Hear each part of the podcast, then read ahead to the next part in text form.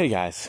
So last night we went to a drive-in movie theater a couple towns north of us. It's one of the last ones in the area. And we won tickets in a raffle through our local library to go see Back to the Future. it was a mixed bag in many respects. Uh, they don't tell you when exactly it's going to start because they start when it's dark out, which means, frankly, that we were out way too late for the kids. Um, and we sat around for an hour uh, waiting for the movie to start. There were a lot of bugs, or you were in the car and it was a little too hot and stuffy. But, um, boy, was the soundtrack evocative for that hour that we waited. It was like 90s. Yeah, it was basically 90s. It was amazing. Uh, as someone who's in his mid 30s and grew up with that, like that was, ooh, that was a real treat. And uh, boy, did the movie hold up well, I have to say. Um, plenty of times when it was a little ridiculous, but it was meant to be ridiculous, and I had forgotten that Steven Spielberg directed it. Anyways, the real thing that was cool about it, aside from the giant screen that was actually made out of painted plywood all patched together, which I thought when I looked at it, man, you're going to see all of that. But as soon as they started projecting on it, you didn't see any of the patches at all. But the really cool thing was our exit. When the movie ended, we were the first ones out. In part because when we retreated to the car, we gathered everything up. And then as the movie got to its final minutes, we got all got in our places. and man, the credits started rolling and we were out of there. And it was so satisfying. And we couldn't stop talking about it all the way home. How, what an amazing exit it was, and how amazing it was to feel. Oh, well, the other thing that helped was that we parked not quite as close as we possibly could to the exit, but we definitely parked all the way on one side. And so all we had to do was just pull out, and we didn't have to be careful of other people bustling, anything like that. We'd pull out and go. And we were so far ahead of everyone else that there was, even on this long stretch of road, there were no headlights behind us. Now, it's not a contest who gets to leave first, but to me, it's more of an indication that when something is really good, whatever it is, it's really good. And it doesn't matter if it's an exit or an object or a moment, it doesn't matter. When it is that satisfyingly good, it has its own, I don't know, it has its own magnetism. And and in many ways it salvaged the evening. We'd been feeling like, oh, you know, we waited so long and it's buggy and it's hot and this movie's a little scary for our younger daughter at times and it's super late and if we'd had a crummy exit, we would have felt like, ugh, why did we do that? You know? But the exit made everything worth it. And the funny thing was that the feeling we go to the movies for, that feeling of, I don't know, some marvelous thing happening that you're witness to. We got that from the exit. And the movie was okay. Surprisingly good, actually. But it didn't give us that feeling. The exit gave us that feeling. So my point is simply that you can get that feeling from the most ridiculous things. The fact that you are the first to leave a drive in movie theater and you do it so perfectly shouldn't, in any logical sense, excuse me, I have a dog hair stuck in my mouth because I helped our neighbors capture their very muddy, very rambunctious yellow lab right as I was leaving the house. And he didn't have a collar on, so I had to hug him while they ran up with a leash. uh, it shouldn't matter, but it does. And it's a good reminder to me that that feeling, however you want to describe it, can come from the most surprising places in life. And that you shouldn't uh, you shouldn't call any experience a wash right until it's completely done because even right at the very end you can have an experience that makes it all worthwhile and that flips the whole thing on its head. So you're never out. You're never down in life completely because you can have that moment that can come from the most mundane things that gives you that feeling. Thanks for listening, guys. Talk tomorrow. I thought I was done, but I'm not done. Because as I am walking along here waiting for the first part to upload, I started thinking about it more. And it occurs to me that there's a crucial piece of this that I didn't talk about, which is that you don't get the good exit or the equivalent in any part of life without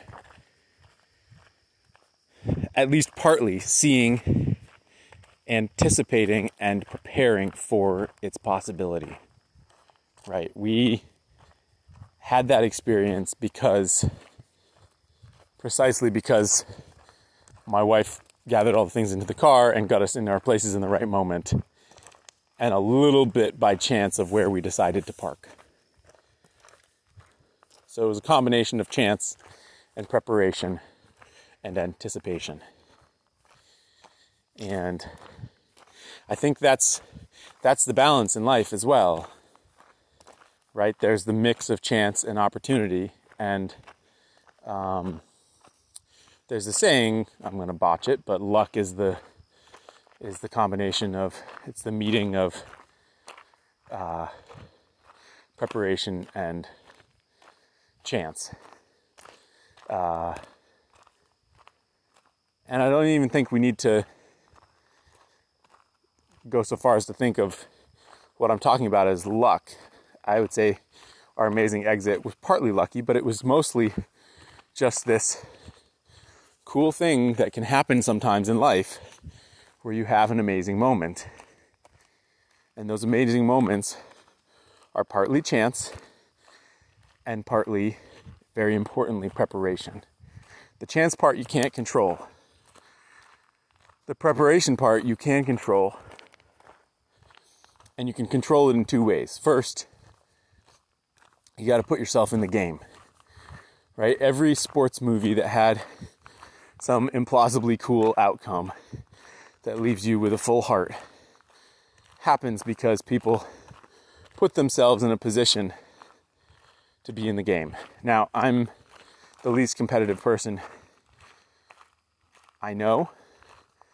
I am allergic to competition, and yet I'm also competitive.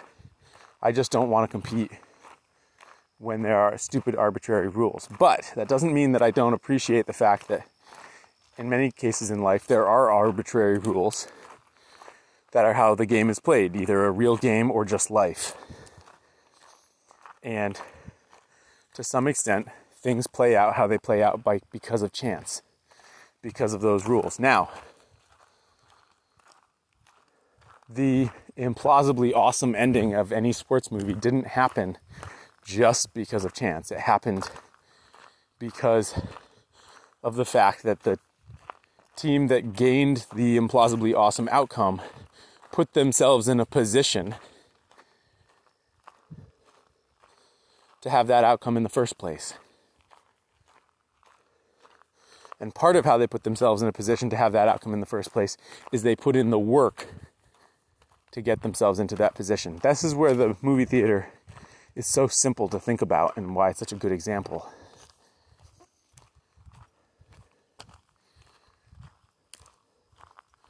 we had to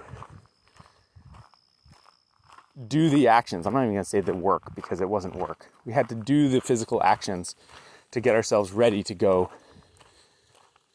in order for that to even be a possibility. And that put us in a position where we had the possibility of this being an outcome for us. And then there was also the chance of where we happened to choose to park before we even considered that it was something that we might want to do. Now, having succeeded so dramatically at this, and we were not sold on drive-in movie theaters in general, but if we all of a sudden were like, yes, we're going to go to a drive-in movie theater every week, we would now know that positioning ourselves in this way would be advantageous to achieving this outcome again. This is why people who have been through it once or twice, who have experienced success in a thoughtful way, or have experienced success and then been thoughtful about it afterwards, have some insights about how you should position yourself so that you have a better chance of succeeding the next time around. Because they can see the ways in which the things that worked out for them just by chance could be understood and made to happen not by chance the next time around. And this is why being thoughtful about your life is valuable is that it helps you see what are the things that I can do that I didn't realize would help me with this outcome that turned out to help me with this outcome the last time. So you need to put yourself in a position to be in a position to have the luck work out for you. It's not to say that it always will. But if you don't work hard to prepare for the game, if you don't get yourself in a position to be in the game, if you don't do everything you can to be in the game and have it possible for luck to break your way, then your chances of it working out are so far diminished that it basically won't. The, nice, the thing I like about this is that the luck you can't control. All of the other things, including things that were luck the first time because you didn't understand them, you can control. So the more you can understand, the more you can control, and the less luck you need for it to work out the next time. Let me repeat that. The more you understand about why something worked,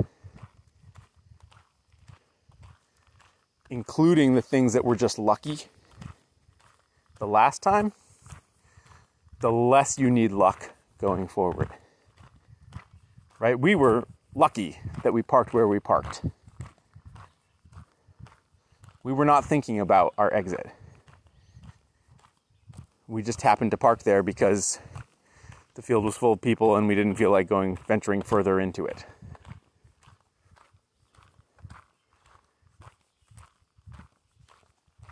Knowing now that that was such an integral part of the success of that, if we wanted to duplicate the experience, that would no longer be left to luck. Now, of course, there'd be some other thing, but hmm, you know, we could almost with certainty duplicate that experience now that we understand what variables matter. And this is why I love the preparation so much. Now, the world is a lot more complex than a drive in movie theater, and there will always be circumstances of luck that you can't control. But once you understand the things that have broken your way in terms of luck that have worked out for you, and why they worked out for you and thought about why did they work out for me? What can I do to make sure they work out for me the next time? You can really shift a lot of things from the luck category to the preparation category. That's it. Thanks for listening, guys. Talk tomorrow. I promise. That's it.